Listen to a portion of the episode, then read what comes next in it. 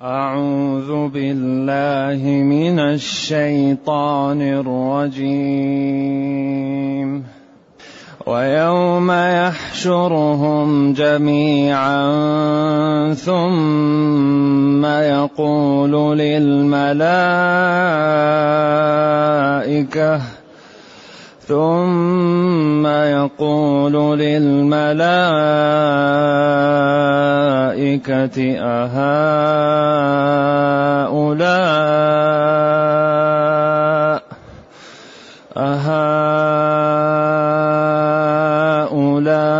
أهؤلاء إياكم كانوا يعبدون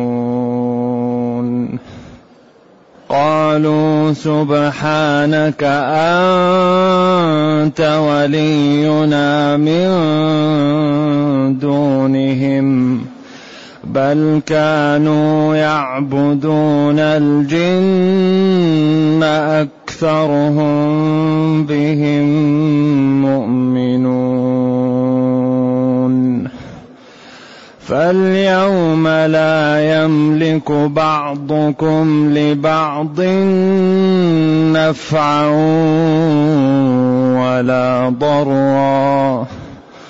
ونقول للذين ظلموا ذوقوا عذاب النار. ونقول للذين ظلموا ذوقوا عذاب النار التي كنتم بها تكذبون.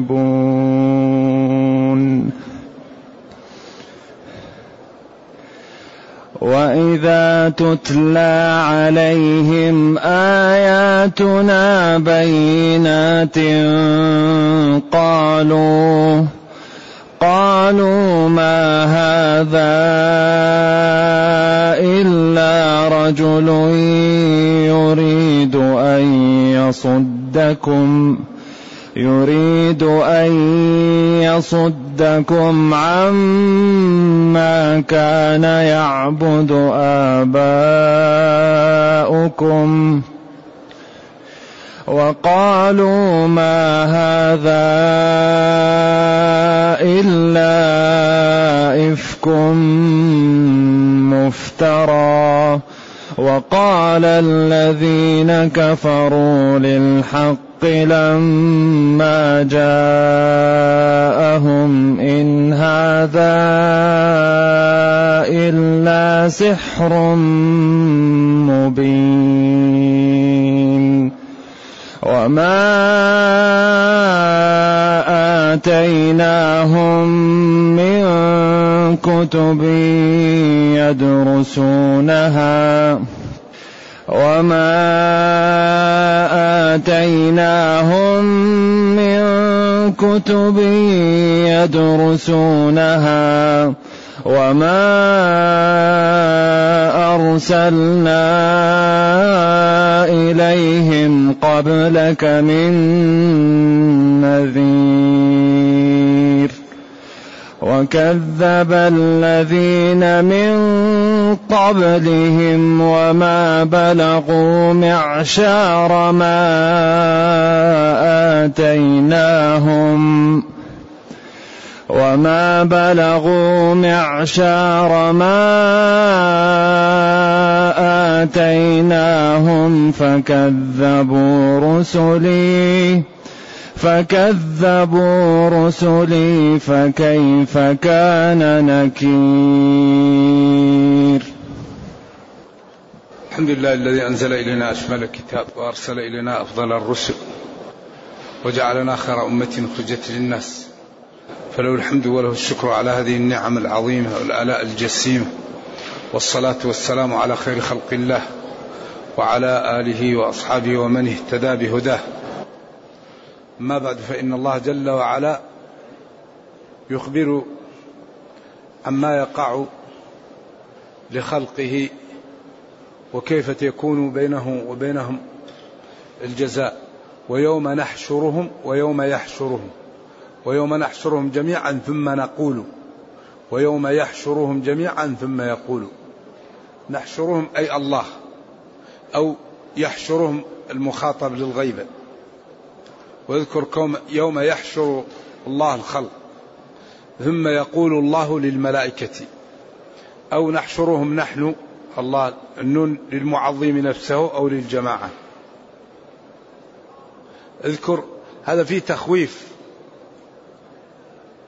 وفيه آه، تقريع وفيه توقيف لمن أخطأ على خطئه. اذكر يا نبيي يوم يحشرهم هؤلاء آه، يعني العابدون والمعبودون جميعا. الحشر هو الجمع والمقصود به بعد الموت يوم القيامة. ثم يقول الله تعالى للملائكة على على سبيل التوبيخ للعابدين لهم. أهؤلاء على سبيل الإنكار. هؤلاء إياكم كانوا يعبدون.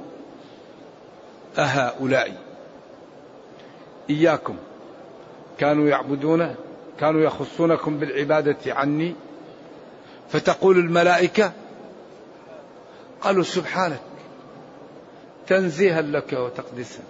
ما كان أنت ولينا من دونهم. أنت معبودنا وملجأنا وحاجتنا إليك ليس إليهم. أنت ولينا من دونهم. كما قال عيسى هناك سبحانك ما يكون لي أن أقول ما ليس لي بحق. إن كنت قلته فقد علمته. نعم. أنت ولينا أي لا غيرك. هو الذي تنصرنا تعزنا هو الذي نعبدك هو الذي نلتجئ إليك هو الذي نتكل عليك. من دونهم من دون هؤلاء يعني فهؤلاء ليس لنا بهم علاقة. أنت ولينا من دونهم بل كانوا يعبدون الجن. الجن هي التي تشرع لهم وتأمرهم فيطيعونها بل كانوا يعبدون الجن أكثرهم بهم مؤمنون. ولذلك بعض الجن أسلم ولم يدري عنه الذين يعبدونهم مما لا من الإنس. كان رجال من الإنس يعودون برجال من الجن. أعوذ بحي بعظيم هذا الوادي يلتجئون إليهم ولذلك الجن لا تخدم إلا من صرف لها حق الله. قال العلماء السحر لا يكون إلا بالكفر. لأن السحر هو طلاسم وعزائم وأمور تدخل فيها الشياطين ولا يتعاملون إلا مع من كفر. فالشياطين لا يتعاملون مع الإنس إلا إذا كفر. إذا لم يكفر لا يتعاملون معه أصلا. ولذلك لا يكون السحر إلا بالكفر.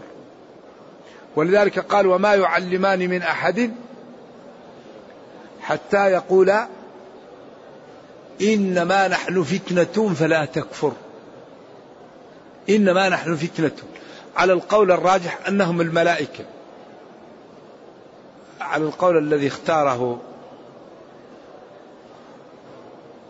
الطبري والوالد في أضواء البيان أن ما موصولية.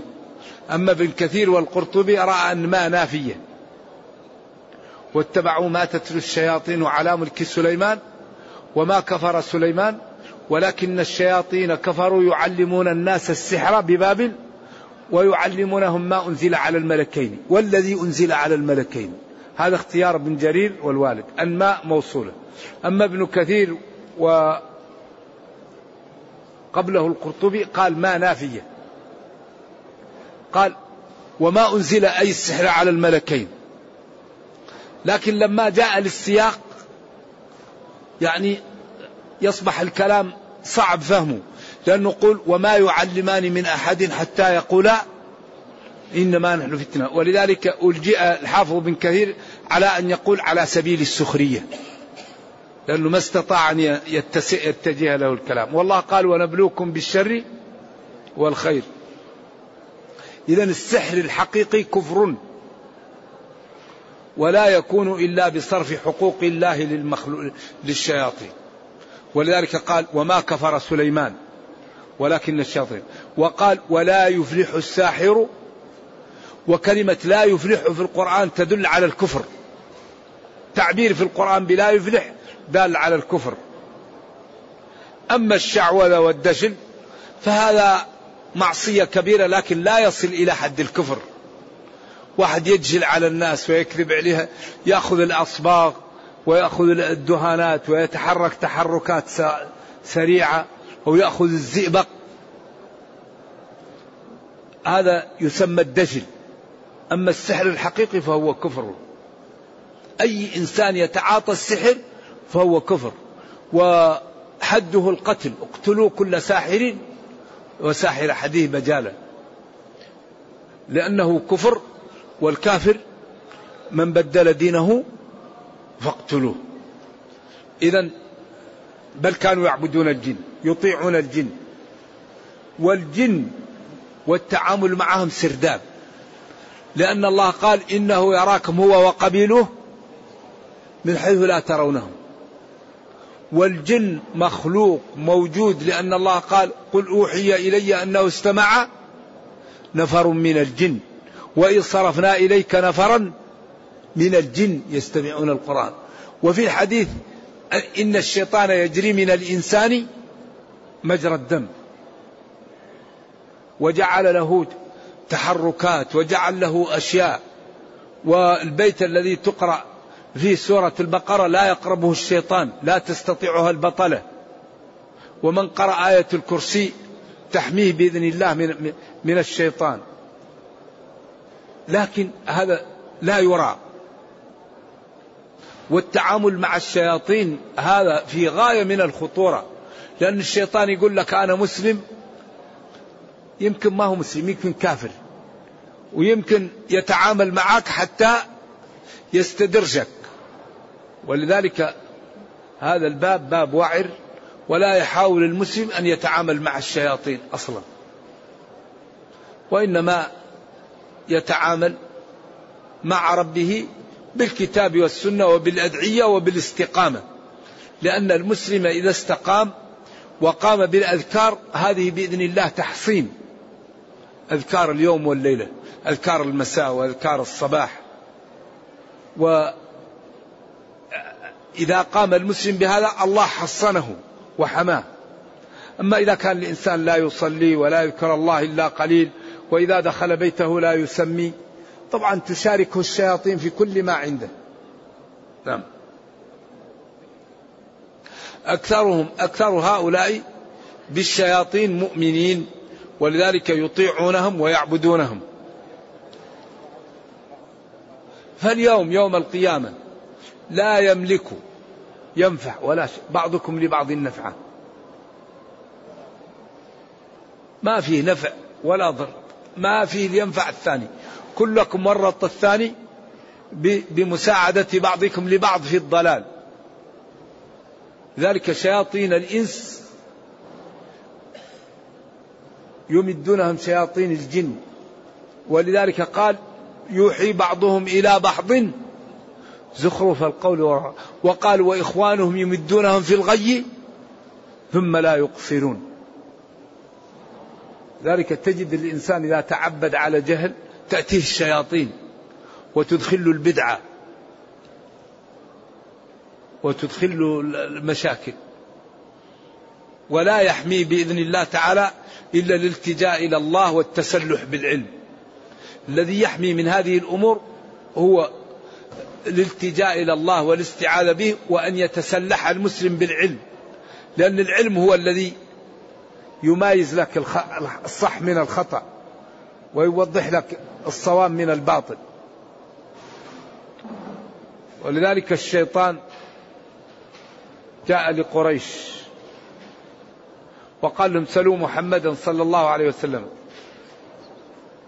عن الشاة تصبح ميتة من الذي قتلها قال لهم الله قتلها. قال لهم قولوا له ما ذبحه الله تقولون حرام وما ذبحتموه تقولون حلال. أنتم أحسن من الله؟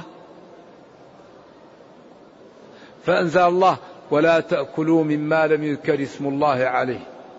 وإن زعموا أنها ذبيحة الله. وإن الشياطين ليوحون إلى أوليائهم ليجادلوكم بقولهم ما ذبحتموه حلال وما ذبحه الله حرام. وإن أطعتموهم في فلسفتهم الشيطانية إنكم لمشركون. فذلك الذي يحميه هو العلم. العلم هو الذي يحميه من الشياطين. وشياطين الإنس والجن يتعاونون. فتجد شيطان الإنس يأتوا شياطين الجن ويعطوه ويقووه ويخبروه بما يسترقون فيه السمع أحيانا ويزيدون الكذب. فتجد أنه عياذا بالله يتخذ الضلال مطيته لوجود الشياطين وقلة الإيمان وصرف حقوق الله للشياطين فالشياطين يخدمونه فهم يخدمون بعض في باب الضلال وإخوانهم يمدونهم في الغي ثم لا يقصرون. نعم. فاليوم يوم القيامة لا يملك بعضكم لبعض نفعا ولا ضرا. ما في واحد. كل واحد يتبرأ من الثاني وكل واحد يقول يا ليتني لم أتخذ فلانا خليلا لقد أضلني عن ذكري بعد إذ جاءني وكان الشيطان للإنسان خذولا. نعم. ونقول يقول الله تعالى للذين ظلموا كفروا ذوقوا تجرعوا عذاب النار الذي التي كنتم بها تكذبون. تجرعوا ما كنتم في الدنيا تكذبون به وهو النار. هذا هذا الذي كنتم تكذبون به الآن شوفوا هل حق أو لا. عند ذلك يقع الندم والزفير والشهيق والنهيق والكرب الذي لا يعلمه إلا الله في وقت لا ينفع الندم. كرب. إذا قيل لهؤلاء ذوقوا عذاب النار التي كنتم بها تكذبون يكربون ويندمون ويفزعون ويتألمون. ولا صديق ولا شفيع ولا مستصرخ ولا مستنصر. إذا من سمع هذا في الدنيا هذه فرصة لأن لا يكون من هذه الشريحة الضالة التي أوبقت نفسها. من قرئ عليه هذا وهو له عقل وفي الدنيا حري به أن يجد مخرجا لنفسه. حري به أن يتوب. ويقلع عن المعاصي ويفتح نافذة جديدة مع ربه ليكون من أهل الجنة. وإذا تتلى تقرأ عليهم هؤلاء الشريحة آياتنا القرآن قالوا أيوة. قالوا ما هذا إلا سحر قالوا ما هذا أي محمد صلى الله عليه وسلم إلا رجل. يعني يا رجل أي رجل. يريد أن يصدكم عما كان يعبد آباؤكم. هذا يدخل فيه دخول أول كفار قريش وغيرهم تبع لهم فيه. قالوا ما هذا؟ إلا رجل يريد بما جاءكم به أن يصرفكم عما كان يعبد آباؤكم. وقالوا ما هذا الذي جاءكم به من القرآن إلا سحر مفترى مكذوب. ثم رد عليهم بإيجاز وباقتضاب لكنه في غاية البلاغة والوضوح. نعم. قالت آه، هؤلاء كفار قريش ما هذا الذي جاءك؟ رجل يريد يحب ويقصد أن يبعدكم عن الدين الذي كان عليه آباؤكم. ولذلك أخطر ما يقول المسلم قال شيخي قال أبي عندنا في المذهب لا. العلم إيش؟ العلم قال الله قال رسوله. العلم قال الله قال رسوله. قال الصحابة ليس خلف فيه. ما العلم؟ نصبك للنصوص سفاهة بين الرسول وبين رأي فقيه. كلا ولا جحد النصوص تعمدا حذرا من التمثيل والتشبيه. حاشا النصوص من الذي رميت به من فرقة التعطيل والتمويه.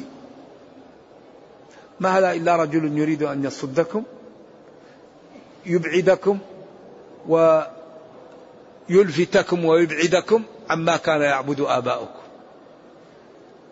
كم من واحد تقول له يا فلان يقول لك يا أخي أبي قال كذا يا أخي شيخي قال كذا.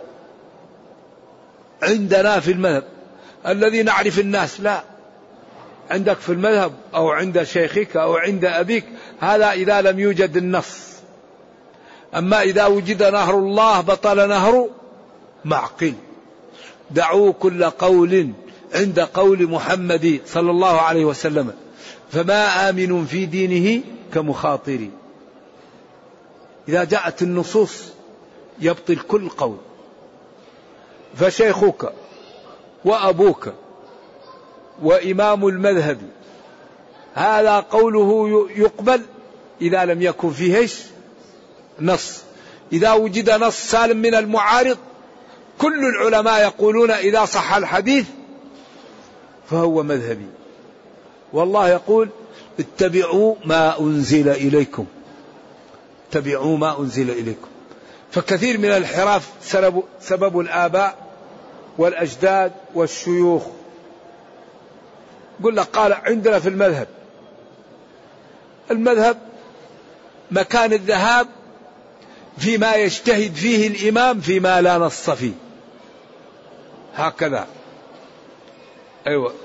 لما قال أحد أصحاب المختصرات وهو خليل بن إسحاق المالكي له مختصر في مذهب مالك قال وقد سألني جماعة أبان الله لي ولهم معالم التحقيق أن أؤلف أو أعمل لهم مختصرا على مذهب الإمام مالك. قال شارحه أو محشيه الدسوقي قال المذهب مكان الذهاب وهو اجتهاد الإمام فيما لا نص فيه. أما النصوص فهي اتباع ولا مذهب فيها لأحد. أما النصوص فهي اتباع ولا مذهب فيها لأحد. إذا المذاهب هي في المسائل التي يجتهد فيها ولا نص فيها. أما النصوص فهي اتباع. ولذلك كان الأئمة يقولون إذا صح الحديث فهو مذهبي نعم. كل واحد منهم يقول إذا صح الحديث فهو مذهبي إذا وقال هؤلاء كفار إلا إفك كذب مفترى مختلق. وقال الذين كفروا للحق لما جاءهم الحق القرآن والأدلة والحجج والبراهين. إن نافية. ما هذا؟ إلا هذا سحر مفترى استثناء مفرغ. بعدين الله رد عليهم ردا موجزا بليغ وما آتيناهم من كتب يدرسونها. ما الذي دلهم على أن هذا مفترى؟ أين الدليل أن هذا الذي جاءهم مفترى؟ هم ليست عندهم كتب يدرسونها ولم يأتيهم نذير من قبلك يخوفهم. ما الذي جاء إذا هم كذبة. إذا هم كذبة. وما أتيناهم من كتب يدرسونها. وما أرسلنا إليهم قبلك من نذير. أي نذير جاءهم؟ إذا هم يكذبون. إذا قولهم كذب إنك ساحر. بل أنت نبي مرسل جئت بكتاب منقذ للبشرية. كتاب منقذ للعالم. تبيان لكل شيء. لا تنزل بالعالم نازلة إلا وكان في القرآن السبيل إلى حلها. علمك كيف تنام كيف تمشي كيف تبيع كيف تشتري كيف تعامل والديك كيف تعامل أعدائك كيف تكون الأمم كيف تدير العالم؟ كيف ت... يعني كل شيء تبيانا لكل شيء. ما فرطنا في الكتاب من شيء. كتاب لا يأتيه الباطل من بين يديه ولا من خلفه. تنزيل من حكيم حميد.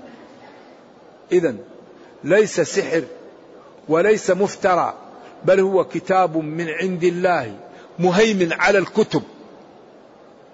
كل قضية نحتاجها موجودة فيه. كيف نكون الجيوش؟ إذا لقيتم فئة فاثبتوا واذكروا الله. كيف نكون الأموال؟ أحل الله البيع وحرم الربا. كيف نعمل الزراعة؟ كيف نعمل التجارة؟ كيف نعمل الحدادة النجارة؟ ولذلك كل قضية مبينة في كتابنا بنوع من البيان. فحري بنا أن نعطي لكتابنا وقتا. حتى نفهمه ونحفظه ونتمثله. فترى الناس النفع والرفعة التي اتصفنا بها بسبب هذا الكتاب فيدخلون في ديننا أفواجا. إذا لا بد لنا من صحبة مع كتاب ربنا. حتى نظهر للناس صدقه وجماله وحسنه. لا بد أن يكون لنا صحبة مع لا بد أن ننقذ البشرية بهذا الكتاب. إذا لم ينقذ المسلمون العالم من لي عالم من هذا الضياع والكفر؟ إذا المسؤولية على الأمة الإسلامية جسيمة. فعليها أن تبين هذا الكتاب وتفسر معانيه باللغات الحية وأن ترد على كل من يطعن في الإسلام ومن يشوه الإسلام بأسلوب جيد واضح لا لبس فيه. فإذا فعلنا ذلك تغير العالم ودخل في دين الله أفواجا. ولذلك من أهم ما نتعاون عليه إفهام العالم لهذا الكتاب. إزالة الغبش والظلام الذي وضعه أعداء الإسلام على هذا الدين. نزيله ونوضح نقاء هذا الدين وطهره فالإسلام سبق لحقوق الإنسان وحقوق الحيوان. الإسلام سبق للعدالة. الإسلام سبق لأنه لا يظلم. الإسلام سبق لأنه لا لا يغش. الإسلام سبق لأنه جعل كل كبد رطب فيها أجر. كل فضيلة سبق لها الإسلام.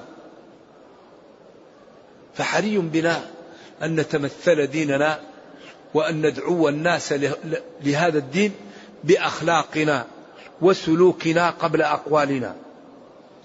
أن نتمثل الدين في هذا العصر أنفع شيء للدين تمثله.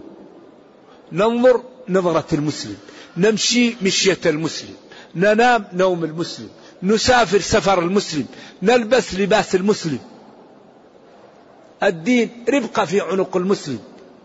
يجب علينا أن نتمثل الدين. لما جاء الصحابة لعائشة رضي الله عنها وقالوا لها كيف كان خلق رسول الله صلى الله عليه وسلم ماذا قالت؟ كان خلقه القرآن. ولا تمشي في الأرض مرحا. إنك لن تخرق الأرض ولن تبلغ الجبال طول قل للمؤمنين يغضوا من أبصارهم ويحفظوا فروجهم.